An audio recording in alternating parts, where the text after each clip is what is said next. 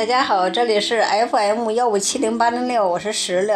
下面跟大家继续分享我喜欢的小文章。第一篇小文章是：老板越讲人情，公司越做不大。嗯，企业管理中，人情、人情和执行力是成反比例的。也就是说，人情讲的越多，执行力就越差。执行力越强的企业，人情就一定讲得少。当执执行人遇上人情的时候，会伤的。如果是执行，再好的战略也发挥不出作用。我曾有幸。与几位著名的企业家一起讨论过中国企业中的人情问题。他们指出，其实中国的许多企业都具有很好的战略，但是缺乏执行。很多人多的战略，因为遇到因为遇到人情而不能得以实施。企业的执行力靠的就是纪律。中国企业。要进行企业战略管理，必须要有良好的纪律。可见，企业必须通过科学、完善、规范的管理制度来完善整体规划策略。员工必须按照制度的要求来规范自己的行为，杜绝人情的现象，才能提高企业的执行度。从这里可以看出，执行力就是纪律，没有纪律就没有执行力，没有战斗力，没有纪律，再好的战略也无法实施。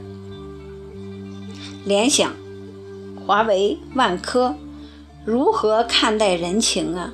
张瑞敏刚刚接手海尔的时候，海尔只是一个快要倒闭的小电器厂，员工工作没有积极性，企业。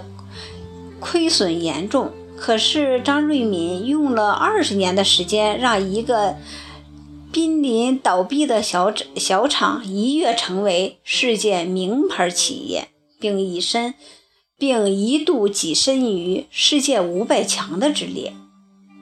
他是怎么做到的？是什么改变了海尔人？那就是纪律。张瑞敏接受海尔后。颁布了著名的十三条，甚至包括不许在车间大小便。因此，我们可以想象出曾经海尔人的整体素质水平如何。张瑞敏强调，员工的纪律性是非常重要的，尤其是在一个由许多大公司集合起来的集团化企业中。更需要严格的纪律来制定计划、实施行动。现在的海尔人纪律性非常的强，很少有人会上班迟到，更不会有人凭着关系在公司中胡作非为。海尔是这样，联想也是这样，华为、万科也是这样。这仅仅是巧合吗？不，因为他们的老总都是军人出身。如果你足够细心的话，你会发现，在美国商界同样存在这样的一个奇怪的现象：美国最伟大的商学院不是哈佛，不是斯坦福，而是西点军校。一批获得骄人业绩的商业精英，并没有受过正式正规的商业教育。他们却无一例外地出自西点军校。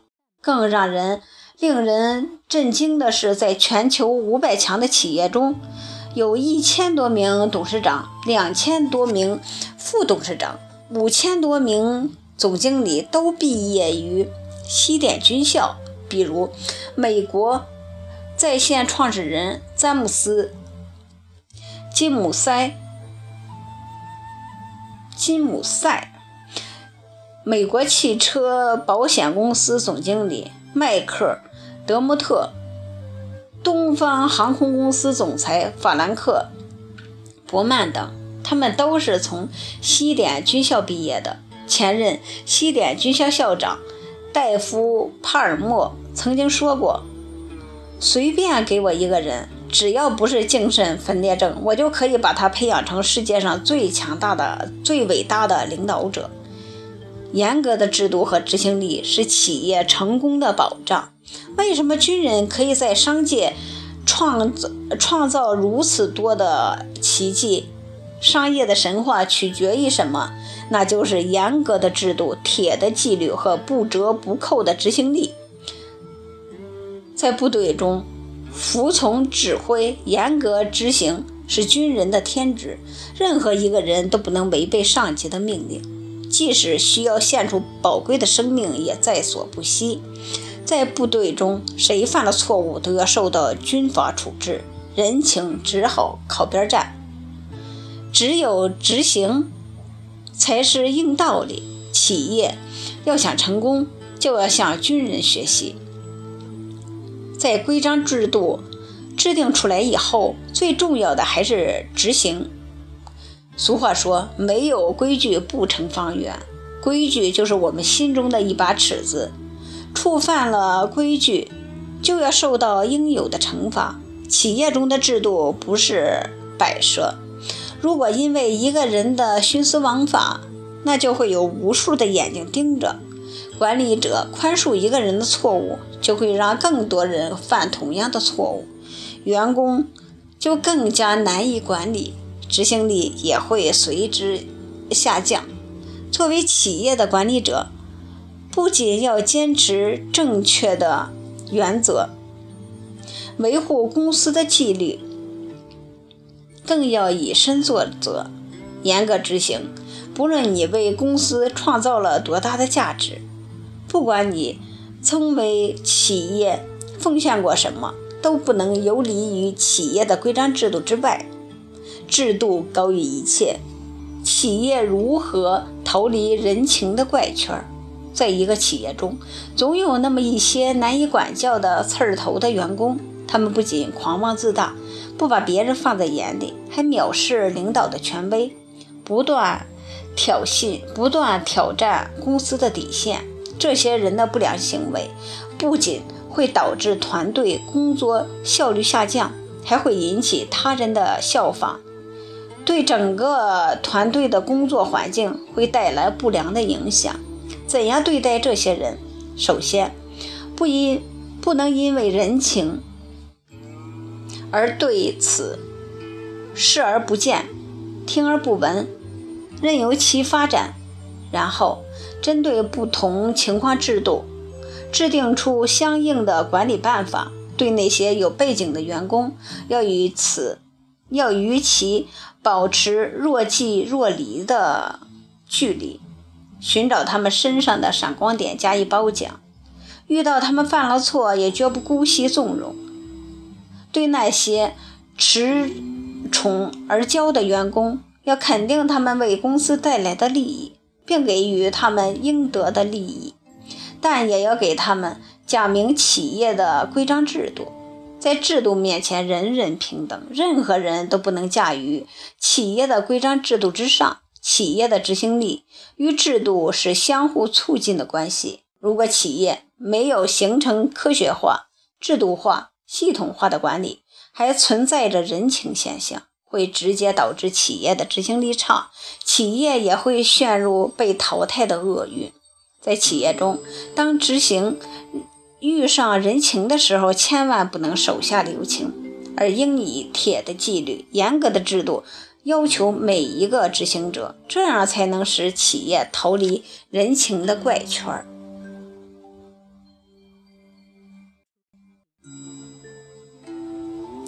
第二篇小文章是不靠谱和很安逸。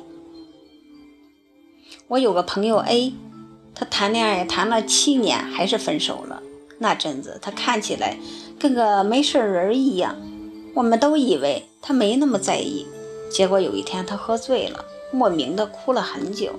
第二天他醒过来，对我说了一句特文艺的话：“其实，在这个世界上，没有一个情感不是千疮百孔的。”后来我在文里写。青春的另外一个名字叫做徒劳。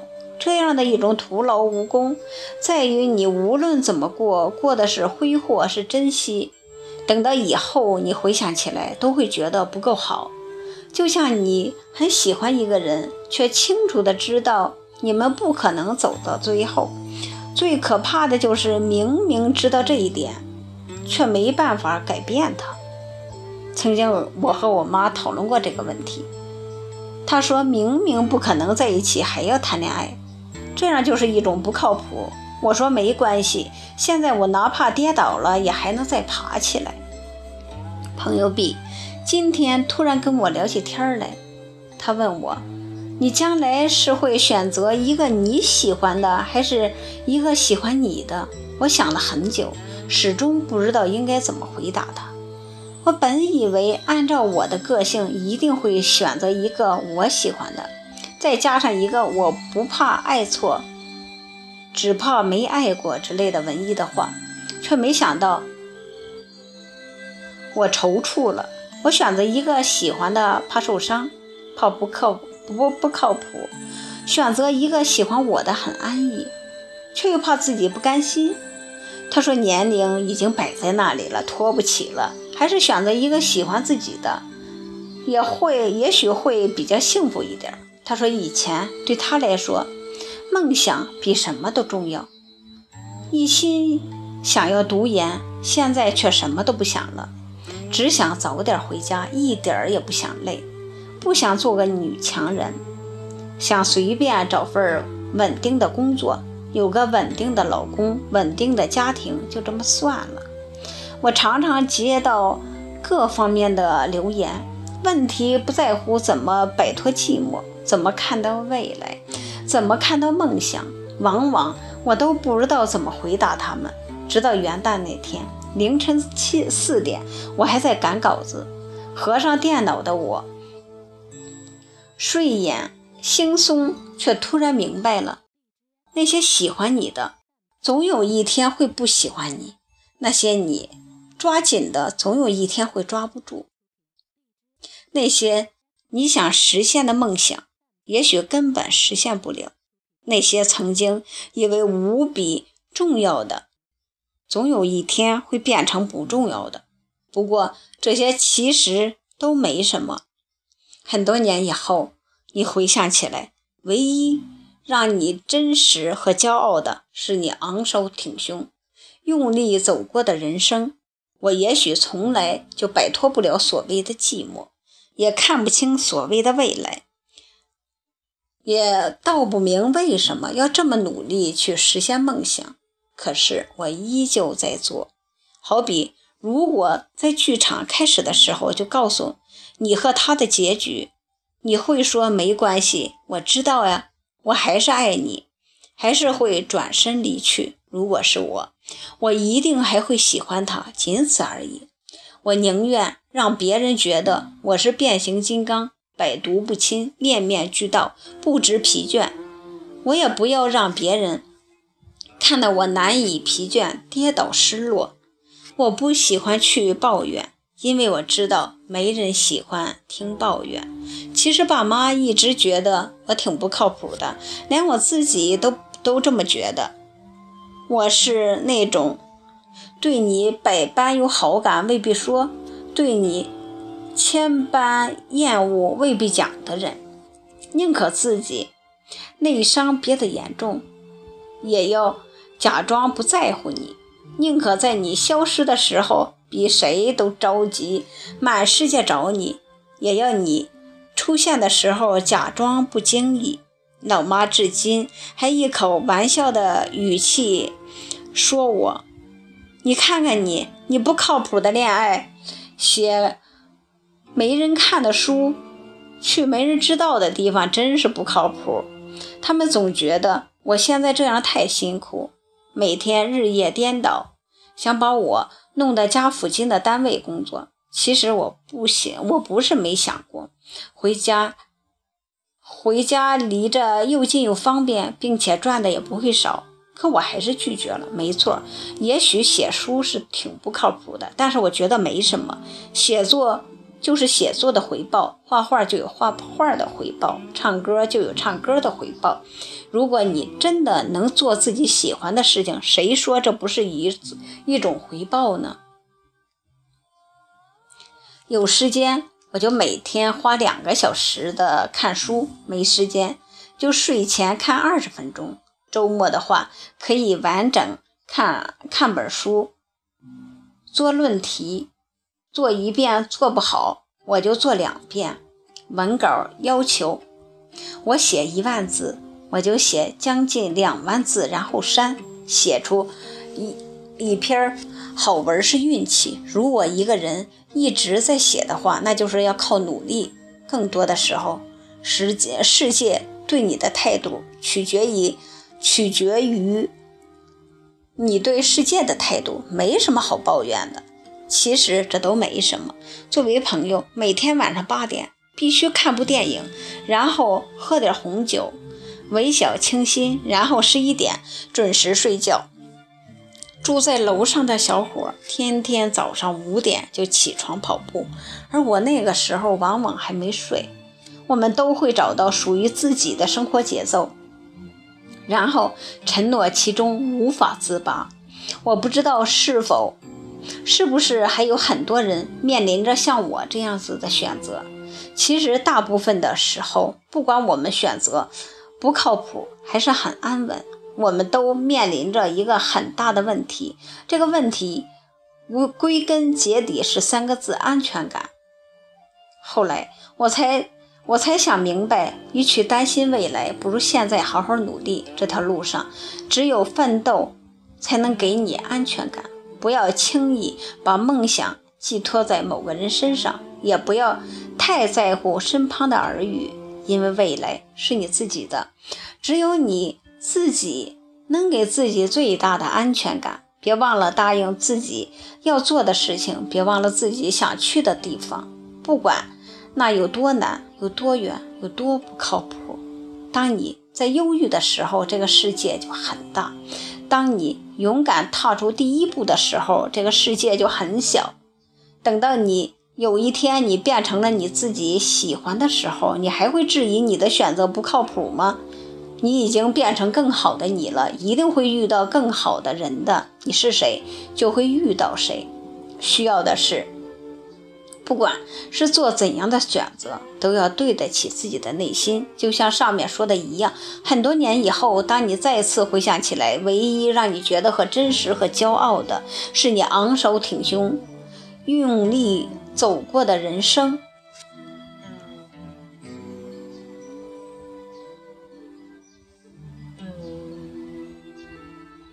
第三篇小文章是现实的两性关系。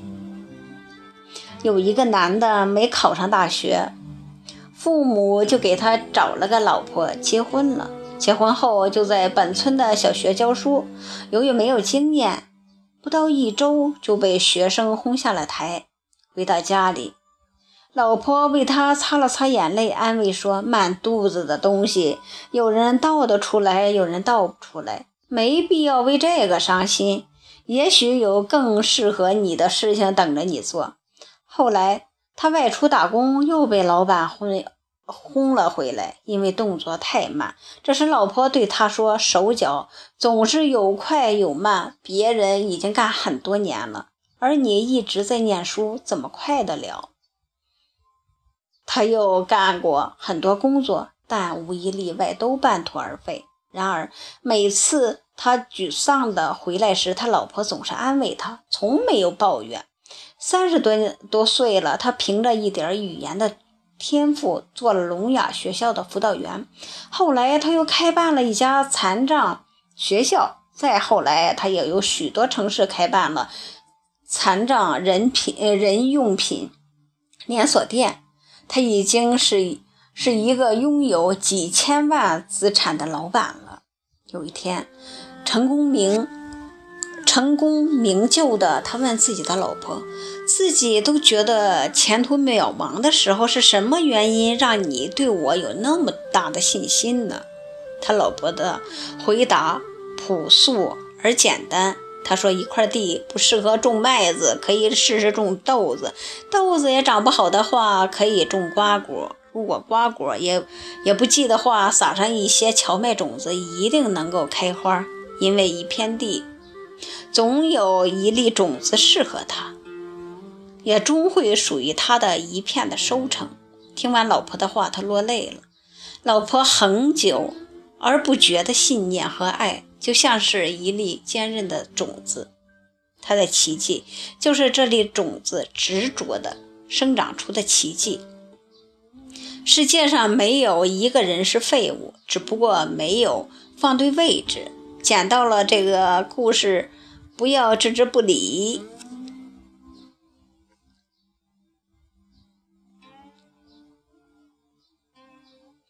不懂珍惜。给你一座金山也不会快乐，不懂宽容，再多的朋友也将会离去；不懂感恩，再优秀也难以成梦；不懂行动，再聪明也难以圆梦；不懂合作，再拼搏也难以达成；不懂积累，再挣钱也难以大富；不懂满足，再富有也难以幸福；不懂养生，再治疗也难以长寿。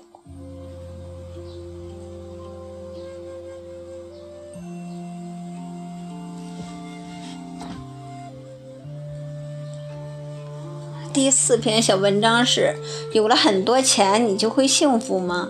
小时候看过一个故事，说的是一个富翁天天过得非常的不开心。他的隔壁住了一个一贫如洗的鞋匠，鞋匠家里欢笑不断，没事的时候一家人就聚到一起，愉快的唱歌。于是富翁的妻子就非常羡慕鞋匠一家人。看人家过得多么快乐呀！富翁答道：“我有办法让他们不快乐。”当天夜里，富翁背了一背了一袋子钱，丢到了鞋匠的家里。从那天起，富翁家听不见鞋匠家的歌声和欢笑声了。鞋匠俩夫妻每天想的是：丢钱的人找上门来怎么办？藏钱的地方会不会被人发现？穷亲戚知道自己有钱后找自己借钱怎么办？这些钱怎么用？夫妻俩也总是闹矛盾，一家人过得非常的不开心。当时看到这个故事，一笑就过去了。后来才慢慢悟懂其中的大道理。很多人觉得自己不快乐的原因就是没钱，可是你有了钱，你真的就会快乐吗？其实不然。几年前。老家的政府突然宣布要建一个国际旅游度假村，家里的土地和房子都要被征收。拿到钱后的村民马上开始买房买车，过起过起了富人的生活。人性的丑恶和贪婪也在金钱的驱使下展露无遗。不到几百，不到几百人的村庄，频频出现着悲剧。几个儿子为了争夺父亲的征收款，逼得年迈的父亲喝农药自杀。因为老人有有征有征收款，几个子女都不赡养老人，老人只得一个人起居，独生独居生活，病倒在家也无人知晓。兄弟间经常怀疑父亲的征集款给了其中一个人，闹得十几年血浓于水的亲情化为灰烬，变得。陈氏仇深似海，老死不相往来。有的人得到了钱，马上去赌博，一夜之间输掉精光，到欠账几十万。有的人拿着那份钱寻求刺激，去吸毒，赌资尽散后，又靠从事违法勾当来维持自己的毒瘾。有的人。为了征收款，在几天内结婚，然后又因为不适合在婚姻内痛苦挣扎而不得不离婚。就连我自己家里，因为家境，因为经济变好，母亲和父亲两个人的争执也渐渐多了起来。整个的村庄的人都渴望得到那一份征征收款，可是得到后又似乎过得并不快乐。一个笑话。屎壳郎说：“我要是发财了，我就雇佣一个人，一个活人，天天吃新鲜的粪便。”乞丐说：“我要是发财了，我就包下整个一条街，全部由自己乞讨。”恶汉说：“我要是发了财了，我一定要餐餐吃包子。”很多人的思维有局限性，得到巨款后，会过过自己局限性思维下曾经无限向往但没有办法过的生活，然后人性的恶流出体外。人性中的某些弱点，好像是一只猴子，在贫穷。内心没有安全感的时候，猴子就会禁锢在某个地方，展现善良、淳朴、快乐的一面。当变得富裕、内心有安全感的时候，那只可恶的猴子就会出来作恶，变得贪婪、奢靡、骄纵、骄横。叔本华说：“人生最大的痛苦。”一是欲望无法那个满足，二是欲望得到了满足。很多人在得到一笔巨款之后，会马上遗弃自己的伴侣，对别人也不再友善，过上纸醉金迷的生活。随着边际效益的衰退，只剩下无尽的空虚和痛苦。赌王何鸿这字儿念什么呀？白手起家，挣下了巨额的家产。因一个“钱”字，导致家人反目成仇。马云说自己最快乐的时光是十几年前月领人民币九十九十元的日子。非常多的有钱人长期焦虑失眠，看见床就恐惧，只得跑去印度的瑜伽学院学睡觉。我认为每个人。都有自己驾驭金钱的能力，而这个能力随着自己内心的成长和阅历的增加，会变得越来越强大。在这个能力范围之内，财富越多越快乐，越过能力范围只会徒增痛苦。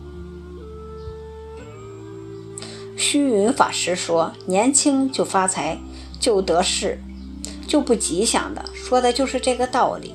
林语堂说：“这个世界快乐往往需从反面看出来，无忧愁，不受凌，不受欺凌，无病无痛，便是快乐。”我认为，真正快乐的时候，例如在睡过一夜之后，清晨起身，吸得新鲜空气，肺部就觉得十分的宽敞。做了一会儿深呼吸，胸部的肌肤便有了一种舒服的动作感，感到有新的活力，而适宜于工作或是下月远行。口渴喉干，看见一泓的清泉，已经使我觉得清凉快快乐，于是脱去。鞋袜，拿两脚浸在冰爽的清水里，或是一顿丰盛餐饭后，坐在安乐椅上，面前没有厌恶的人，大家海阔天空的谈笑着，觉觉着精神上和身体上都无都与世无争。很多时候，我们都有一个美好的田园梦。向往从从容安逸的生活，不想做欲望的奴隶，但现实中的我们却无法躲进与世隔绝的桃花源。迫不得已也好，欲罢也不不能也好，欣然前往也罢，职场人生忙忙碌碌，这就是我们的宿命。适度的欲望、能力范围内的金钱，就是温暖的。人间烟火，有钱买不到快乐，金钱带来了体面，同时自己也套上了枷锁。有了单车，想买摩托；有了摩托，想买汽车；有了汽车，又想买私人飞机。能力终究终究跑不过欲望。物质也许能带来一次次短暂的愉悦，但是绝对不会持久。你占据的东西，它也在占据着你。钱没有错，错的是人。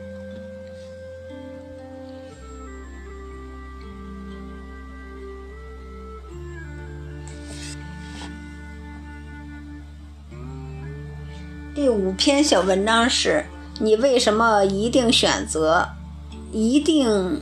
你为什么一选择完就抱怨？我的朋友小马，他的口头禅是我身不由己。公司准备让他升职，但前提是需要他到外地就职。小马放心不下他的女朋友，就放弃了升职的机会。小马说：“我身不由己，毕竟他需要我照顾。”周末，我们叫小马一块出去玩。小马说他去不了，他要去公司加班。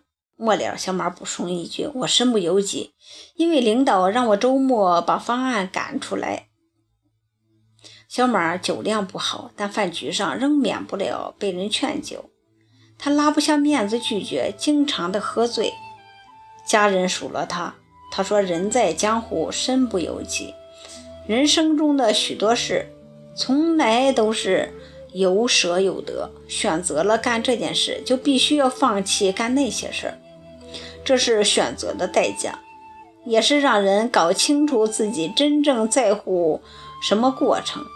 说不上好坏。”可是小马的选择并没有让他坦然，因为他总是抱怨，抱怨女朋友拖了他后腿，抱怨上司不够人性化，逼他周末加班，抱怨朋友劝他酒，让他喝醉，抱怨是因为不不开心，不开心是因为有勇气做出选择，却没有勇气为自己的选择买单，这让小马看起来一点都不洒脱。我还见过许多像小马一样的人，他们选择了自己学习的专业，然后抱怨其实并不喜欢，说要不是父母让他选择，自己根本不会这样选择。他们选择了自己从事的职业，然后抱怨他没有什么挑战，说要不是当初看许多同学都选择他，自己也不会选择他。他们选择和某人结婚，结果却抱怨过得并不开心，说要不是。当初迫于外界的压力，也不会跟他结婚。他们做出选择，却无力承担因选择而带来的结果，更不敢去修正这种结果，于是开始抱怨，仿佛在这一切的结果与他无关，完全是由外界造成的。他们像小孩子，因为小孩子并没有足充足的心智资源和身体能量。去甄别、判断、选择和承担后果，所以他们才要大人为他们的选择负责。他们需要监护人。可是，如果你已经是大人了，我不希望你也像孩子一样抱怨，因为成熟的人既会做出选择，也会为自己的选择买单。选择以后，结果好就欣然接受。结果不好就学会修正，而不是总在抱怨。我的同事虎哥入职七年，论能力、资历和人品，早已够格升为总监。七年中更有多次机会可以让他升职，可是他全部都放弃了。很多人都为虎哥感到惋惜，因为他原来可以发展的更好。可虎哥笑着说。这并没什么，在事业与家庭之间，我只是选择优先照顾家庭。可是每个人的选择会有所不同，但我很喜欢自己的选择。在生活和工作中，虎哥都很少抱怨，也只是踏实努力地做好自己的事，并平衡好事业与家庭。所以，即便他没有。获得我们认为的更大的成功，但虎哥依旧赢得了所有人的尊重。有一次，虎哥聊到选择这个话题，虎哥说：“关于选择，在生活中，我明白了这几件事：人生就是一个选择，连着另一个选择。我们的一生要做各种各样的选择，小到用什么牌子的牙膏，今天中午吃什么，大到从事什么样的职业，和什么样的人结婚，这样选购，这样选择构成了我们日常行为的逻辑，更是把我们变成了独一无二的自己。所以，每个人以为他的生活状态。其实都是他自己选择的结果。有选择就一定会放弃。你选择一个机会，就意味着要放弃另外一个机会，是在经济学里叫做机会成本。我们都想两全其美，但现实是你必须学会放弃。你什么都想要，往往最后什么都得不到。既然选择了，就要承担。每一个选择的背后，必须有一系列的后果。比如要选择要一个孩子，就要准备，就要准备好迎接孩子降生以后的各种麻烦事儿。他们可能会让你纠结、焦躁、失眠和抓狂。这是你在决定要一个孩子时就要明白的。与其抱怨，不如改变。有时候我们选择的结果可能并不会如我们所想，所以这时候。你就要学会去做一些事来改变这个结果，来让它更符合你的预期。坐的不动或者一味抱怨别人，纯属是在浪费生命。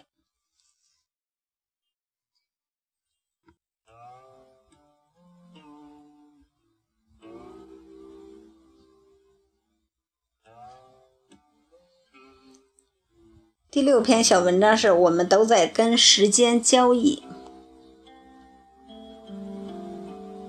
时间这个东西特别有趣，它既是生产产资料，也是消费资料；它既是资本品、投资品，也是消费品。比如说，我们到欧洲去，看到欧洲人很悠闲，一瓶啤酒就能坐在那儿泡一下午。对这些人来说，时间就是消费品，人家已经活到那份儿上了，生活质量高，倒可以消费时间了。但对我们来说，每天加班加点，那时间就是资本品，相当于是一种资本，我们是要靠这个时间去换取金钱的。这个过程中，消费时间就是生产，所以在人类有限的一生当中。有一个互相排挤的效应。时间作为消费品和作为资本品是互相挤兑的，也就是说，你在生产上用了多少时间，这是挤兑了你的消费时间。你有这个就没那个，有那个就没这个。在时间上的投资，你可能得到的是回报。回报是金钱，但也可能就是时间本身。当温饱不成问题的时候，时间本身就变成了特殊的消费品，甚至是奢侈品。如果我们在有效的时间内，尽可能的去做好一件专业的事情，用持久专注的办法来对待，我们可能会得到很多的金钱。同时，我们又能省出很多的时间来，而省下的那些时间就相当于投资的回报，我们可以拿出来消费，很好的去支配时间，享受生活。我们可以去度假，可以去画画，去满足个人的其他的兴趣。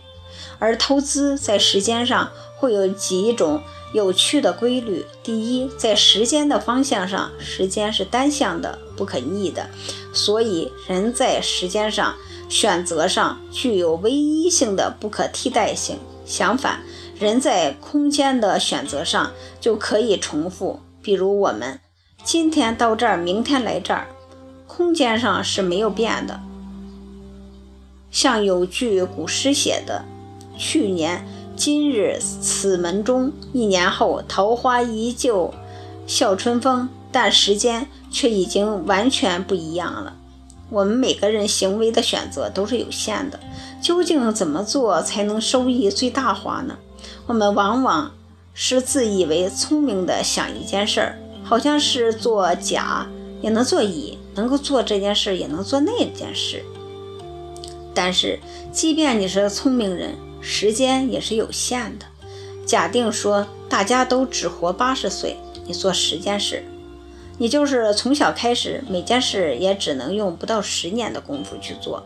而一个比你笨的人，可能一生就做一件事，他就是在这事儿上花出多你一倍二十年的时间，还富裕出好多年呢。所以，他连玩带做一定很轻松。他实际上在这件事上面的收益会大于你每件事做十年的收益收获。为什么阿迪力走钢丝掉不下去，而我们走一下就可能摔死？他走钢丝这活练了二十年，所以艺高人胆大。他不仅摔不下去，还能靠这挣钱。也就是说，如果专心在做一件事情。上花时间花到足够多，你既可能成为这件事情的主宰，又可能因此而获得收入。更重要的是，时间还游刃有余。你可能会许多闲暇，也消费时间做别的事情。就一件事情持续的用功，按一个方向投资。在时间上不吝啬，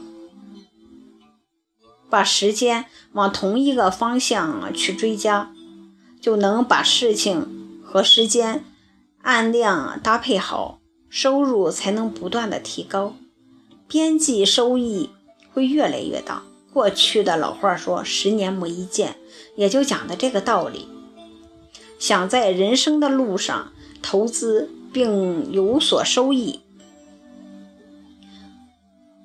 有所收获，每一件事情都是必须在一个方向上积累，连续的正向积累比什么都重要。打个比方，我拿着一杯水，马上就喝了，这叫喝水。如果我举十个小时，叫行为艺术，性质就变了。如果有人举上一百个小时，死在这儿，这个动作还保持着，实际上就可以做成一个。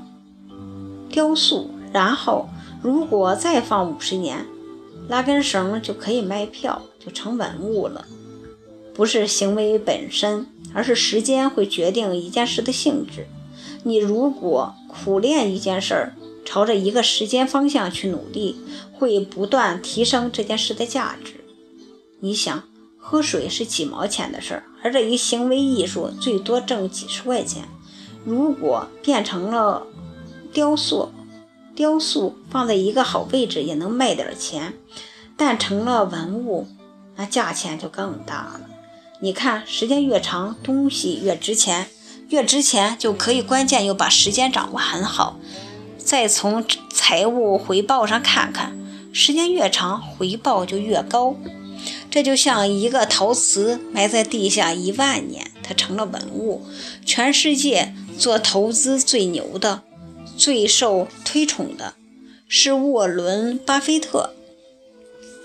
巴菲特从小时从小学的时候就用三百美元开始做投资，那么现在呢？他是世界第二大富豪，由三百美元发展到最近四百亿美元的身价。他是一个简单的人，在一个小镇上非常的简朴，住的是二十万美元买的房子，却投资方法非常的简单，以至于。所有的人都能懂，但所有人都不做。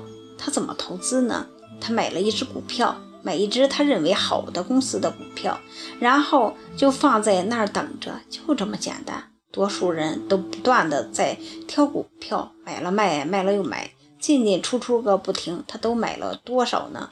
他买了可口可乐，买了吉列、纽约时报，还买了保险公司。他成为大师以后，总结出很多的诀窍。他特别强调的是两个环节，一个是买时，一个是长期持有。长期有多长呢？他都是二十年不动。可是，一般来说，做投资的人，特别是华尔街的人，没有人能搁二十年。但他老爷子就干这一件事儿，所以他居然成了世界第二大富翁。当然，他买股票还有很多其他的办法。在投资，在时间投资上的第三个规律，就是要看你投资的对象，或者说是你在一段时间上所确定的对象是否正确。如果是对象对象选错了，你投入的时间带来的收益就成了负值，时间越长，灾难越大。所所以，事情的性质，一方面是由时间决定的。另外一方面，也是由投资的对象决定的。就投资来看，当时间是一定的时候，投资回报的多少就取决于你投资的对象。例如说，我们在一九九二年买过两块地，一块地在北京的怀柔，一块地在海南的三亚，两块地前后前后脚买的。三亚是九二年八九月份买的，北京的是九二年底和九三年初买的。但是二零零六年初，我们把三亚这块地卖了之后，才发现北京的地涨了二十倍以上，但三亚的地放了同样的时间，只涨了不到三倍。显然，同样的时间放在不同的地方，差距非常大。今天我们懂得这个道理，如果我们仍然准备拿十年去耗一块地，那我们就一定要选地方，而不是强调时间了。花时间的，花相同的时间以及同样的钱，要想有更好的回报，一定要选对你的投资对象，去挖掘被投资对象的价值。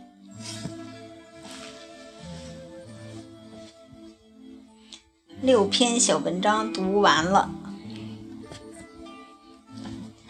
下面给读读普通话水平测试的这书上的词。呀，花的看不见。确凿、群岛、群居、群落、群体、群众。然而，然而，然后，燃料。燃烧、染染、染料、染色、让步、让位、饶恕、扰动、扰乱、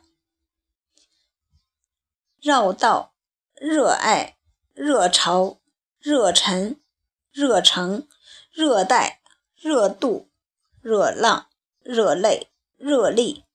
热烈、热量、热烈、热流、热门、热能、热气、热切、热情、热望、热心、热血、热血、热源、人才、人称、人次、人道。人丁、人格、人工、人和、人际、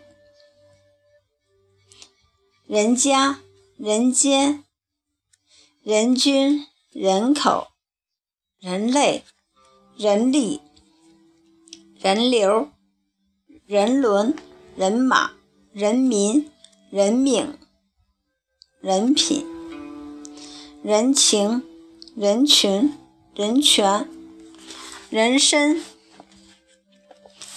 人生、人事、人手、人体、人为、人文、人物、人相、人心、人性、人选、人因、人缘、人造、人中。人种、仁慈、仁义、忍耐、忍受、忍痛、忍心、认错、认定、认购、认可、认同、认为、认真、认罪、认和、认教、认免、认命、任凭、任期、任性。任意、任用、任职、任待、任性、任任身、仍旧、仍然、日报、日常、日程、日光、日后、日记、日见、日历、日期、日前、日区、日时、日夜。日益、日用，荣获、荣幸、荣耀、荣誉、绒毛、绒线、容积、容量、容貌、容纳、容器、容忍、容许、容验、溶动、融化、溶剂、溶解、溶血、溶液、熔点、融化、融合。融化、融洽、融资、融日、翁冗、冗长、咦、柔道、柔和、柔满、柔情、柔软、柔弱、柔顺、蹂躏、肉食、肉体、肉眼、肉质。如此，如果，如何？如今，如期，如实，如同，如下，如意，儒家，儒家，儒家，儒学，如动，乳白，乳房，乳牛，乳汁，入骨，入境，入口，入门。入迷，入侵，入手，入睡，入伍，入学，入夜，入座，软骨，软化，软件，软禁，软弱，锐角，锐利，润滑，若干。弱势、弱点、弱小、撒谎、撒手、赛场、赛跑、赛事、三角、散漫、散射、散文、散步、散场、散发、散会、散伙。散落，散落，散失，丧事，丧葬，嗓音，丧气，丧失，骚动，骚扰，扫除，扫荡，扫地，扫盲，扫描，扫射，扫视。扫兴，色彩，色调，色光，色盲，色情，色素，色色泽，森林，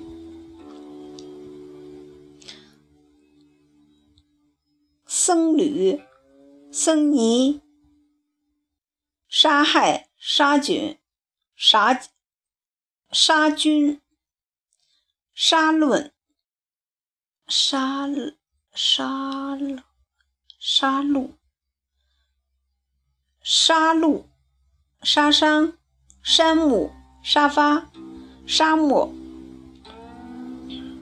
沙丘、沙滩、沙土、沙哑、纱布、沙定。刹车，傻瓜，霎时，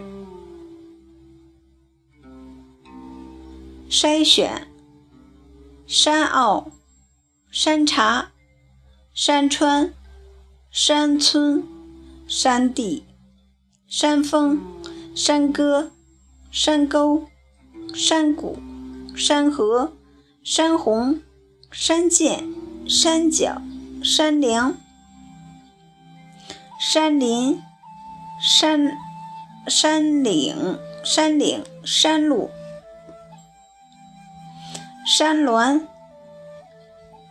山脉、山门、山区、山水、山头、山系、山崖、山羊、山腰、山野、山岳、山楂、珊瑚、山洞、闪电、闪光、闪烁、闪现、闪耀、扇贝、善后、善良、善意、善于、善战、擅长、擅自、善食、善养、伤疤、伤害。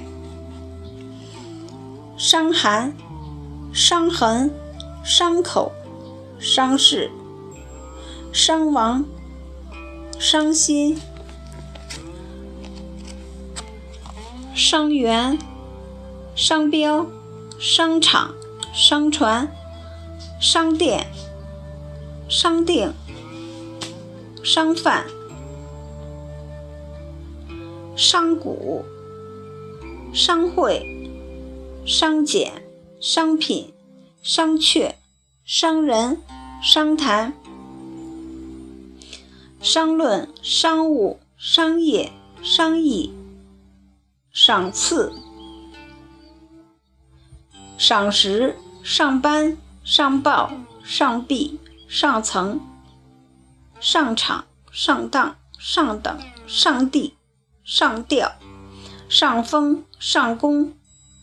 上古、上好、上级、上将、上脚、上进、上课、上空、上列、上流、上上路、上马、上门、上品、上任、上身、上身、上市、上书、上树。上诉、上台、上午、上下、上学、上旬、上演、上衣、上衣、上游、上涨、上阵、上肢、上座、